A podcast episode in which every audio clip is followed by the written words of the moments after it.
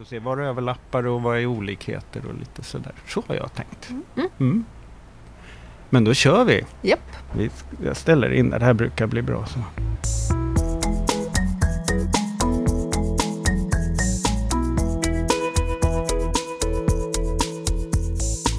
Hur vet vi vad som är bra? Hur vet vi att det blir bättre? Kafferast i Kunskapsfabriken. Välkomna till Kafferast i Kunskapsfabriken. Tack så mycket.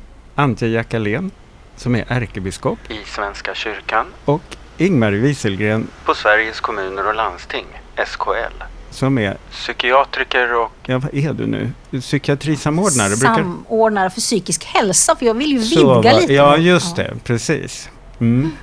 Och jag har bjudit in er till det här avsnittet för att jag har en gång själv lyssnat på när ni hade en, en dialog inför publik i Almedalen för några år sedan. Och då om jag minns rätt så var rubriken Är psykiatrikern vår tids präst? Mm. Var det du som hade hittat på den Ingmarie? Ja, tillsammans med Lotta då som var kommunikatör. För vi började den diskussionen. Var är det man går med sina eh, livsproblem? Och vi hade mött så många, både i primärvård och i psykiatri, som sa att det är så många människor som kommer med frågor som vi egentligen inte kan svara på. Som till exempel meningen med livet. Ja, och varför det är så orättvist att vara människa. Och du då Antje, när du fick inbjudan, vad tänkte du då? Ja, jag blev ju genast intresserad och tyckte ja men visst det här eh, är intressant och viktigt att samtala om. Mm. Och sen minns jag det här samtalet, om jag nu minns rätt, att det var ganska tidigt på morgonen och tänkte ja hur ska det här gå? Och det blev alldeles uh, magiskt nästan. Härligt. vi kom igång och det var en fantastisk uh, åhörarskara där också. Månghövdat och engagerat. Eh, så jag minns det som någonting, ja, wow. Det är ju spännande där när man går ut lite utanför sin vanliga ram så öppnar sig ju ofta möjligheter och nya perspektiv på saker och ting. Och, och det, jag tycker att jag fick med mig mycket från, från det samtalet också. Och jag tror att publiken också fick det. Ja, Vad pratade ni om då? Vad var det som blev så givande? Eh, dels var det lite grann att vi jämförde våra eh, olika ingångspunkter. Det som jag har med mig var den lite skakande upplevelsen under samtalet där att i- mitt jobb, när jag försöker bota människor och på sätt och vis ge dem evigt liv, så kommer jag alltid att misslyckas. Eh, Medan eh, när du förklarade att ditt uppdrag var många gånger att förbereda människor för att på ett bra sätt kunna avsluta sitt liv, så var det så tydligt att det var ju ett lyckat koncept i jämförelse med mitt, att försöka med, med läkemedel och liknande saker förlänga livet. Få, få oss att leva lite till. Och ditt skulle då handla om att acceptera att det tar slut också?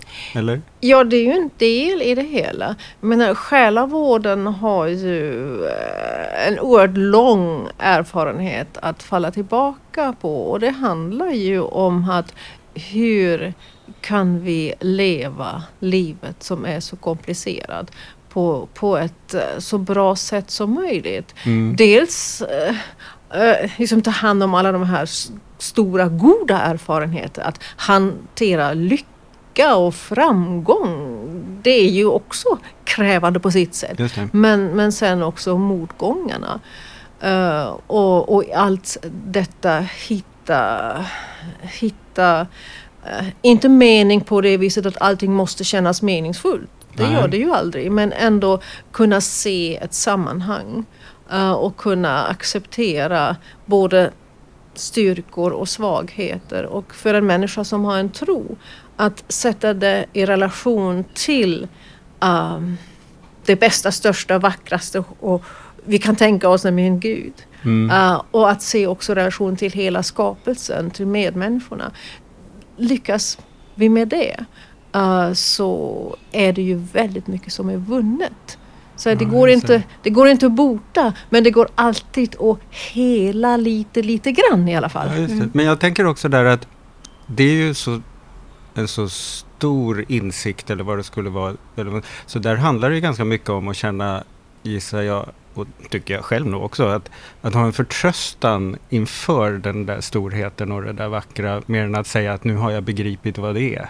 Ja, Eh, jag sympatiserar mycket med det du säger. Jag har ju som valspråk Gud är större. Just det. Och då Mm. tänker jag många gånger Gud är större än våra största framgångar. Mm. Men också våra värsta misslyckanden. Eh, och det ger å ena sidan ger det ju faktiskt en förtröstan. Gud är större. Mm. Eh, man säger den sekulära varianten av det är vad gör det om hundra år? Ja. Så det, det finns liksom ah, perspektiv i det men det finns också en sporre Mm. i detta. Men Gud är större än allt jag kan och vet. Det finns alltid en dörr öppen till nya frågor, till nya upptäckter. Eh, Just och det. det sporrar min nyfikenhet men också hjälper mig att inte fastna i mitt eget. Just det.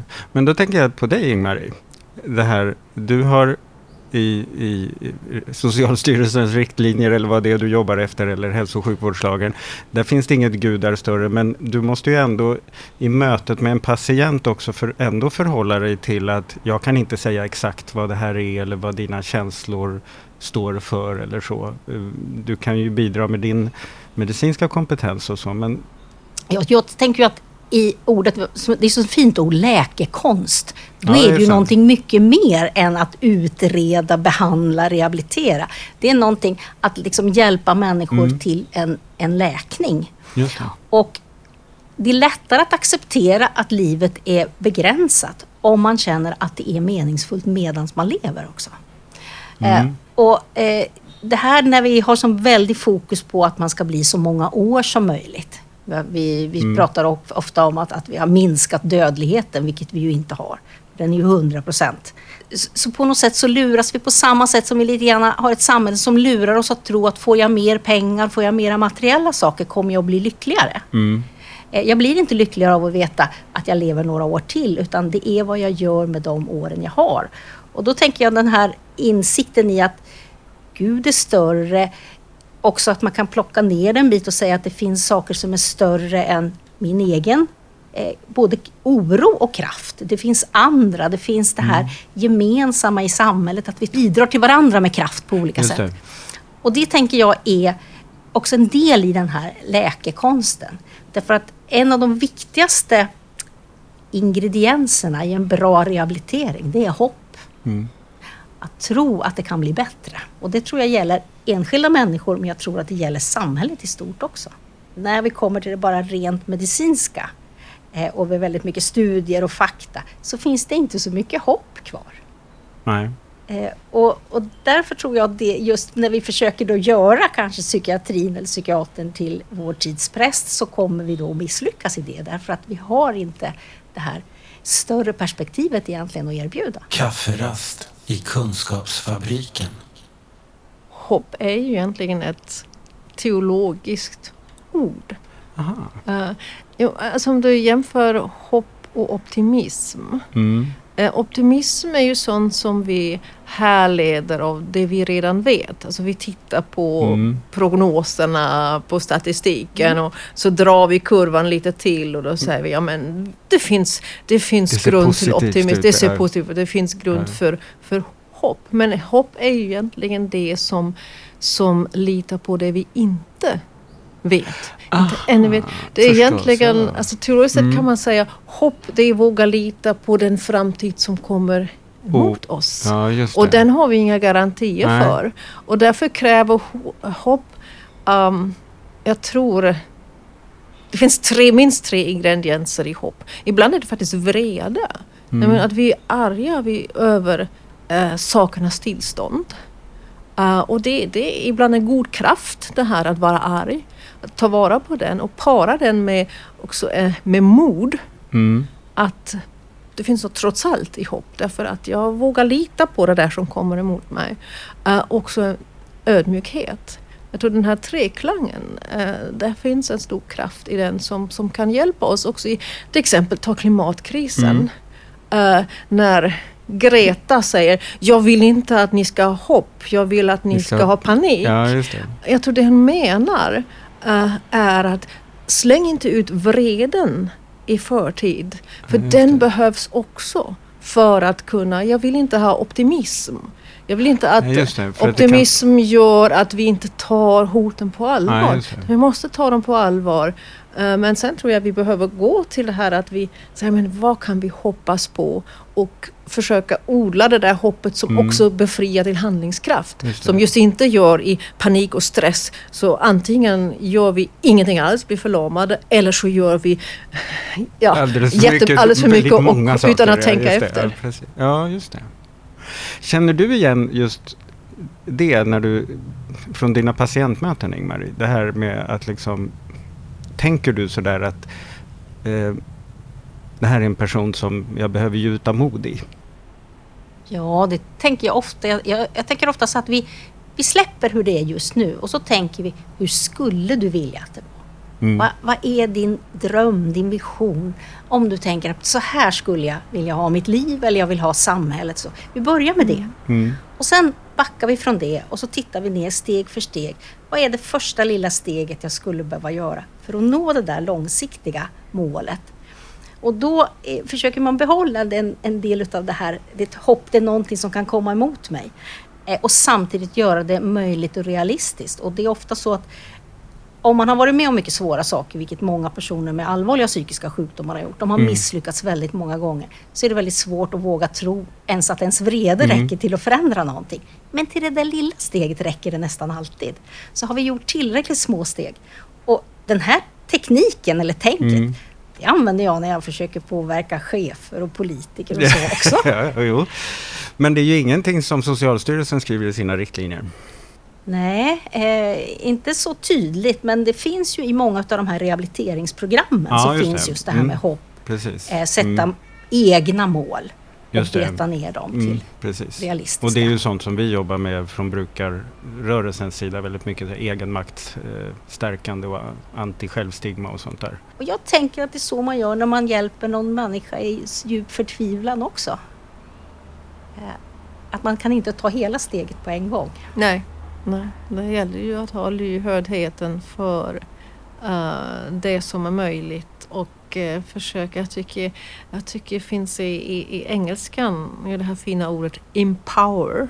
Ja, just det. Eh, vi har ingen riktigt bra översättning på svenska. Att liksom, Nej, just det. Nej, tyvärr. Mm. ja, att, eh, jag skulle leta efter... Någonting. Ja. Eh, och, och jag tänker att det finns en dimension i det hur, hur litet eller stort den är. Det är ändå någonting som sker när någon blir empowered.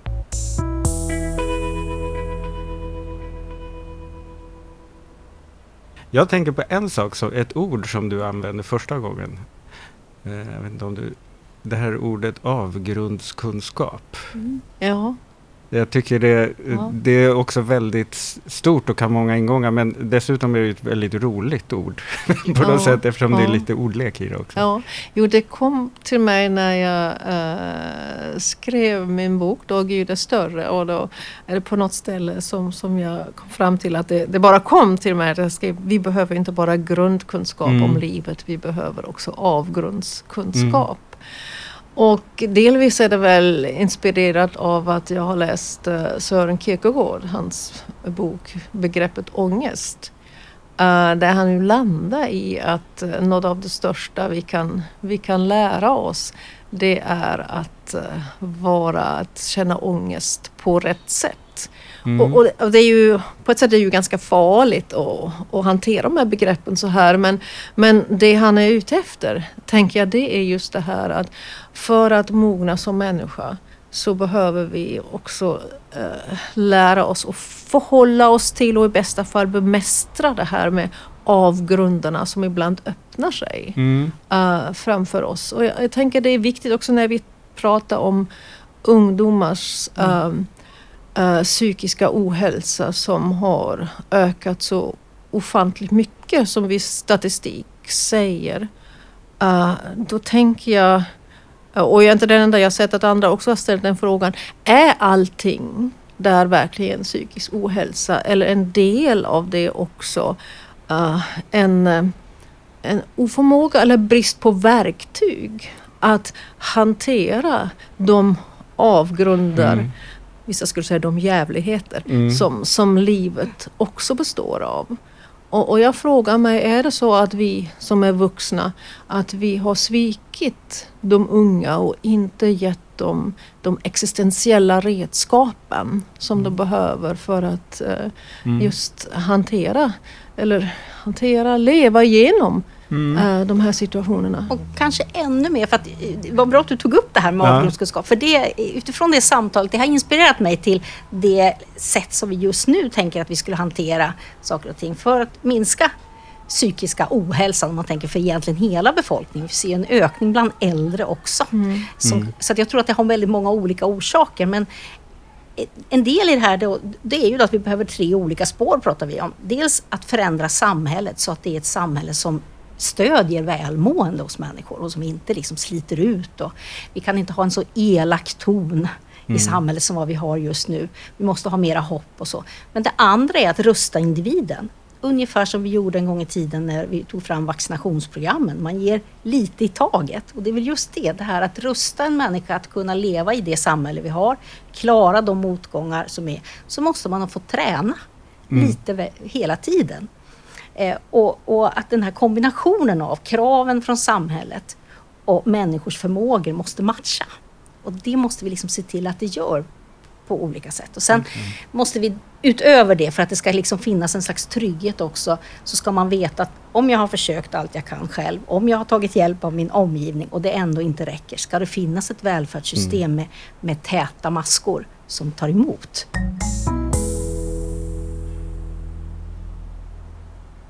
Jag är jättespänd och tänkte lite passa på sån här idag nu. Alltså hur ska vi tänka om dagens samhälle? Hur ska vi kunna liksom förändra samhällsklimatet? Diskussionsnivån? Eh, Jag tror att vi måste göra det för jag tror inte någon mår bra i det här.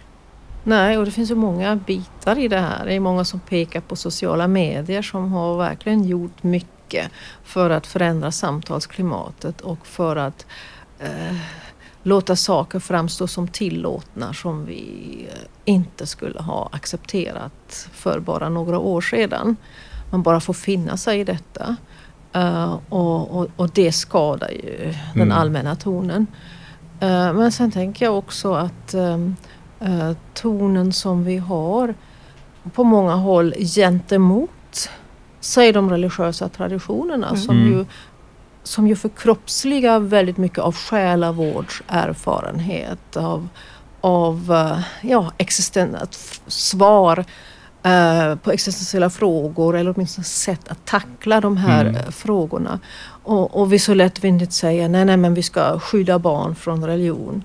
Så det är ju ett sätt att beröva dem eh, skatter som finns där. Och, Mm. och det, det gör mig riktigt ont att det är på det viset. Att eh, det är så lätt att och, eh, få liksom ja, acceptans för att säga nej, nej men religion det är bara tvång och det är indoktrinering och det, det har vi lämnat bakom oss. Det är gammaldags och det är mot Och sen i naturvetenskapen. nästa mening säga att nu är vi toleranta. Ja, precis. Och det, det finns så många missuppfattningar, missförstånd som, som fortfarande liksom på något vis eh, upprepas hela tiden. Så vi ställer oss krokben ganska mycket. Mm. Om man tar med saker, alltså saker som jag tänker var själv Åtminstone upplevde jag det som självklart att vi ändå var ganska överens om det här med gemensamt eh, synsätt kring samhället, att vi har ett gemensamt ansvar, att det, samhället är vi alla, inte samhället är dem. Mm. Eh, men också det här att eh, människor har samma eller lika värde. Ja. Just det. Och jag tycker att jag har sett i eh, på sociala medier att du har fått ganska mycket stryk även i sådana enkla saker som när du försvarar eh, människors lika värde. Ja, visst. Det är... ehm, jo, jag fick eh, en, en så att säga respons på när jag sa att det handlar om att försvara människovärdet eller värna om människovärdet. Det är för värdeladdat att säga så. Det är inte längre neutralt och då, då tänkte jag, mm, vad är det här frågan om? Då jag kanske det är extra viktigt att kunna säga det, eller Ja, ge ja. sig tusan på att säga det. Mm. Precis, upprepa det med envis värdighet. Mm. Och sen en annan eh, tråd så att säga som, som vi behöver nysta i det är ju eh, det här att eh, i så många eh, hänseenden, i så många relationer som vi har så, så betraktas vi som konsumenter och kunder snarare än som medborgare. Och att uh, återerövra det där medborgarskapet och i, i dess olika dimensioner. Ja. Det tror jag också är viktigt för att förändra samhället.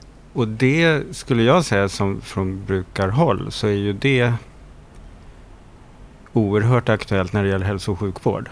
Ehm, jag tycker nog i alla fall personligen att det här sjukvårdens uppgift att, att hjälpa en med ens hälsa är ju ja, samhällets sätt att ge många, så många som möjligt möjlighet att vara med och skapa samhället.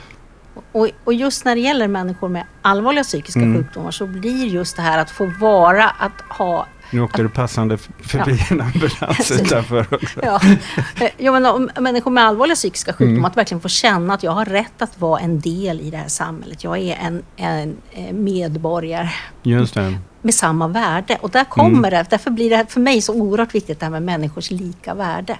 Mm. Värdet hänger inte på vad jag producerar utan jag har ett, ett okränkbart värde som människa. Mm. Och, och just där, för det i sig ger ett hopp.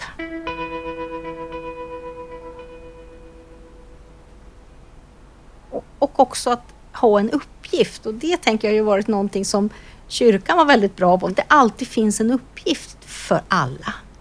Mm. Och det är ju den ideala församlingen är just på det viset att alla kan ta ansvar för något. Just det. I verkligheten ser det kanske inte alltid ut så men, men Mm. grundtanken Idén finns ju där. Alla kan bidra eh, med något. Eh, och jag måste säga i, i våra församlingar um, har just uh, 2015-16 när det kom så många ehm, Nyanlända. ja. nyanlända. Det har betytt väldigt mycket för just eh, volontärer och, Ja, eh, och ideella medarbetare i våra församlingar. Att man plötsligt har fått mm, ny inspiration, Mm. Mm. nya relationer, nya uppgifter. Ehm, ja. Det där tänker jag är en del av avgrundskunskapen. Eh, för ibland när det öppnar sig stora avgrunder, då är det ju ofta, eller inte ofta, men det, det kan vara så att det också blir väldigt lätt att prioritera. För att det är många saker som behöver lösas. Om jag har en närstående som blir väldigt sjuk, då, då behöver jag inte fundera på om jag ska åka eller inte. För att agendan sätter sig själv. Och det är också, eh, en, kan man säga, Eftersom det nu dyker upp avgrunder i våra liv, Mm. så vissa saker är ju liksom stärkande på det viset för fler än den som drabbas ibland till och med. Det är ju så, det händer ju långt ifrån alla eh, gånger men det händer ändå rätt så ofta att människor efteråt Mm. säger att eh, ja det här var fruktansvärt när det hände. Eh, det var slitigt på alla sätt och vis. Men jag skulle inte vilja vara utan det. den erfarenheten nu. Och sånt Mm. kan man ju aldrig programmera in från början. Det är bara någonting som kan komma så att säga när man ser tillbaka sen. Ja, just det. Mm. Känner att- du igen det också? Ja, både hos människor själva men att det också kan finnas en mening när man ser och jag själv kanske inte ser att jag har vunnit något på det men jag har kunnat hjälpa någon annan tack vare det här. Just det. Mm. Mm. Eh, och att det är liksom att kunna hjälpa någon annan. Mm. Det är någonting som vi liksom har glömt bort värdet i det. För det, det finns nästan ingenting som lyfter en människa så mycket som Mm. att hjälpa en annan. Och där tänker jag att eh, där behöver vi också skruva lite på den kultur som vi har byggt själva. Så när välfärdssystemet var som starkast eh, det, var ju, det, det var ju väldigt bra och det finns något nobelt och storslaget i den här tanken ingen ska vara beroende av någon annan människa för sitt utan det ska det Mm. allmänna samhället stå för. Men samtidigt har det ju fjärmat oss från Mm. varandra också. att eh, Nej men inte ska väl jag hjälpa, det ska ju socialen se till Mm. eller det ska den och den se till. Alltså vi har liksom eh, delegerat bort den här, en del av den det. konkreta nästan-kärleken.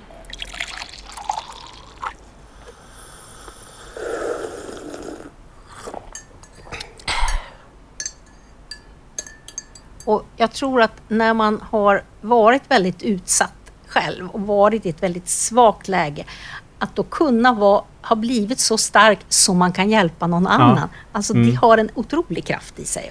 Att inte alltid behöva vara den som tar emot hjälp, Nej. att kunna få ge hjälp. Och där tänker jag ju, jag skulle vilja då också förändra samhället, att det fanns fler tillfällen för alla människor att få känna att de kan få ge hjälp.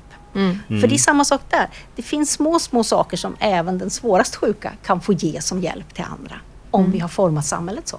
Och jag tänker att församlingen också är en sån eh, miljö där det är möjligt att i församlingen kan även när vi talar om nyanlända, från första ögonblick kan en sån människa vara en tillgång och bidra och känna det. Mm. Långt innan man kommer så långt att man kan eh, vara aktiv på arbetsmarknaden. Eh, och det är viktigt att vi har sådana platser i, i Ja. vårt samhälle. Och vi, vi pratar om sociala medier, det är ju inte bara av ont. För man kan ju också se alla nu när någon säger att det har hänt någonting, alla tillrop med Mm. att jag tänker på dig. Mm. För det kan vi alltid göra och det fanns också, jag tänker på min morfar ibland när han var lite sjuk och, och på sin sista tid i livet så sa han jag orkar inte hjälpa till med någonting men jag ber för er alla. Mm. Eh, Och att det var någonting då, då gjorde han någonting viktigt och värdefullt för oss andra. Mm.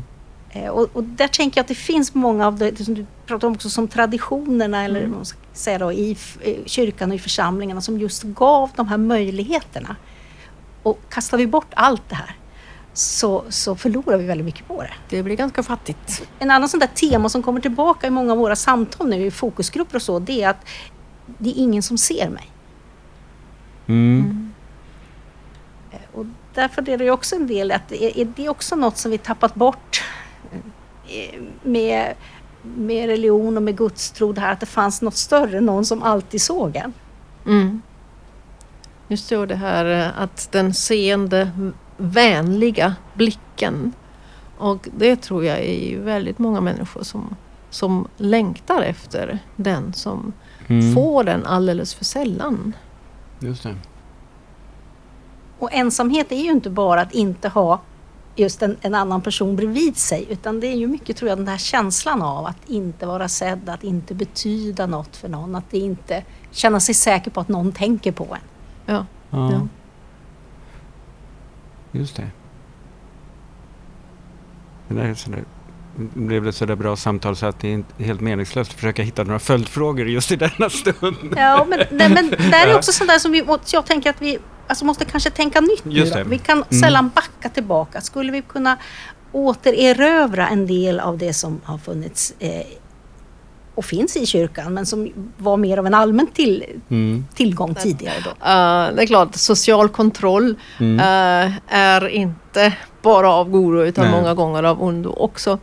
Eh, men just eh, det här att se varandra, det kan man inte delegera bort Nej. till någon annan utan där behövs vi, vi allihopa.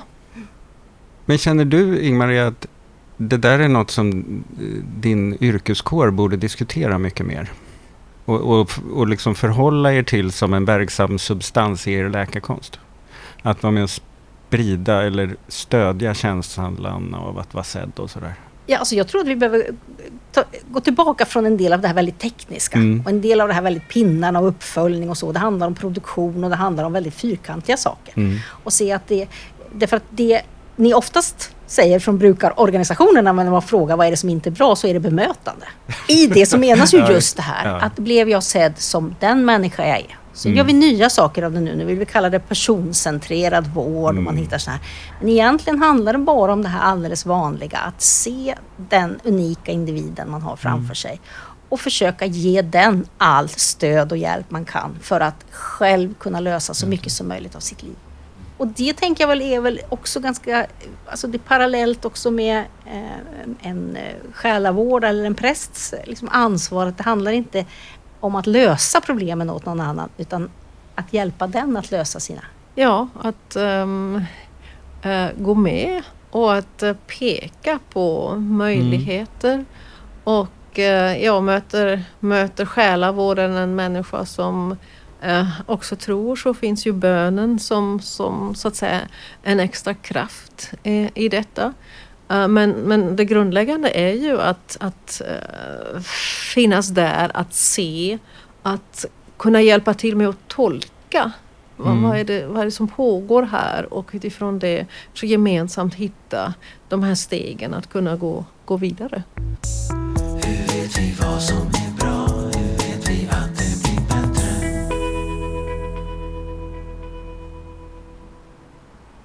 är det liksom lättare eller svårare att hålla, göra själavård om det är en person som har samma tro som en själv? Är det nödvändigt?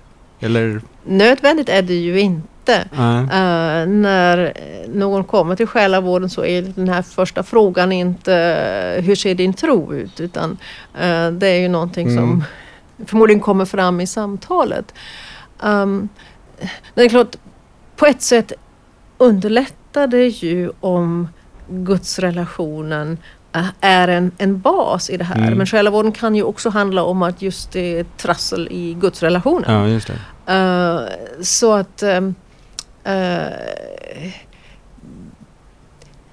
ja, svaret är väl å ena sidan är det naturligtvis lättare Mm. om det finns ett gemensamt trosspråk där som man ja, kan knyta på. Men kan... det är inte någon nödvändighet för att det ska vara ett meningsfullt samtal. Mm. Det eh, kan det också finnas på andra sätt och många gånger kanske öppnar det här samtalet trons värld för någon som liksom har upplevt att den världen är helt Ja, stängd det. för mig. Mm. Och då samma fråga till dig då Ingmarie som är psykiatriker och du träffar en patient som inte alls tror på det där som du representerar. Alltså, jag tänker alltid jag tror att alla människor har någon typ av redskap kring hur de klarar sitt liv. Mm. Och jag försöker alltid hitta vad är det som den personen använder. Och så försöker Ah, ja. jag bygga på det. Vad är det Mm. du tror på? Vad är det som gör, ger dig hopp? Vad är det som gör dig lagom ilsken för att Mm. orka slåss, för att strida? Vad, vad, vad är det för någonting? Och så tar vi det därifrån. Mm. Eh, och, och då eh, kan det ju förstås ibland vara hjälpsamt om det är någon som verkligen tror på mediciner och så. Men eh, det kan bli också ett, ett hinder om han har en övertro på det och bara ja, ska det. hämta den rätta medicinen till mig. Mm. Det, och det här att, att se att det, vilken sorts problem eller sjukdom det än handlar om så, så behöver man göra ganska mycket själv. Det är jag ändå som ska känna att jag uppfylls eller bär eller baxar den här hälsan framåt på något sätt. Ja. Och även ett benbrott. Ja, som doktor det. kan jag spika ihop det, men Mm. din kropp, det är, jag du som, ska måste läka det. den. ja, det.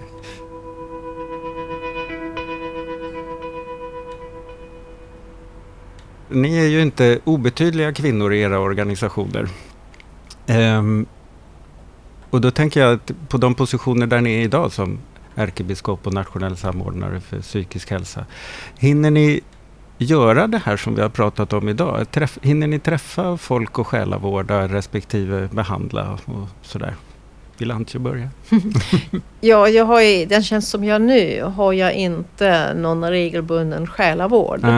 Um, och det kan jag sakna ibland. Um, samtidigt som jag har ju ganska många samtal av väldigt olika natur och ibland kan det hända att det glider iväg och blir lite själavårdande. Ja. Uh, men jag har inte som man har som församlingspräst att man kanske har Ja. regelbunden Ja, återkommande tid för själavård. Var det där en stor, viktig ingrediens när du liksom sökte dig till kyrkan, att, att ägna dig åt själavård? Eller var det andra saker som lockade?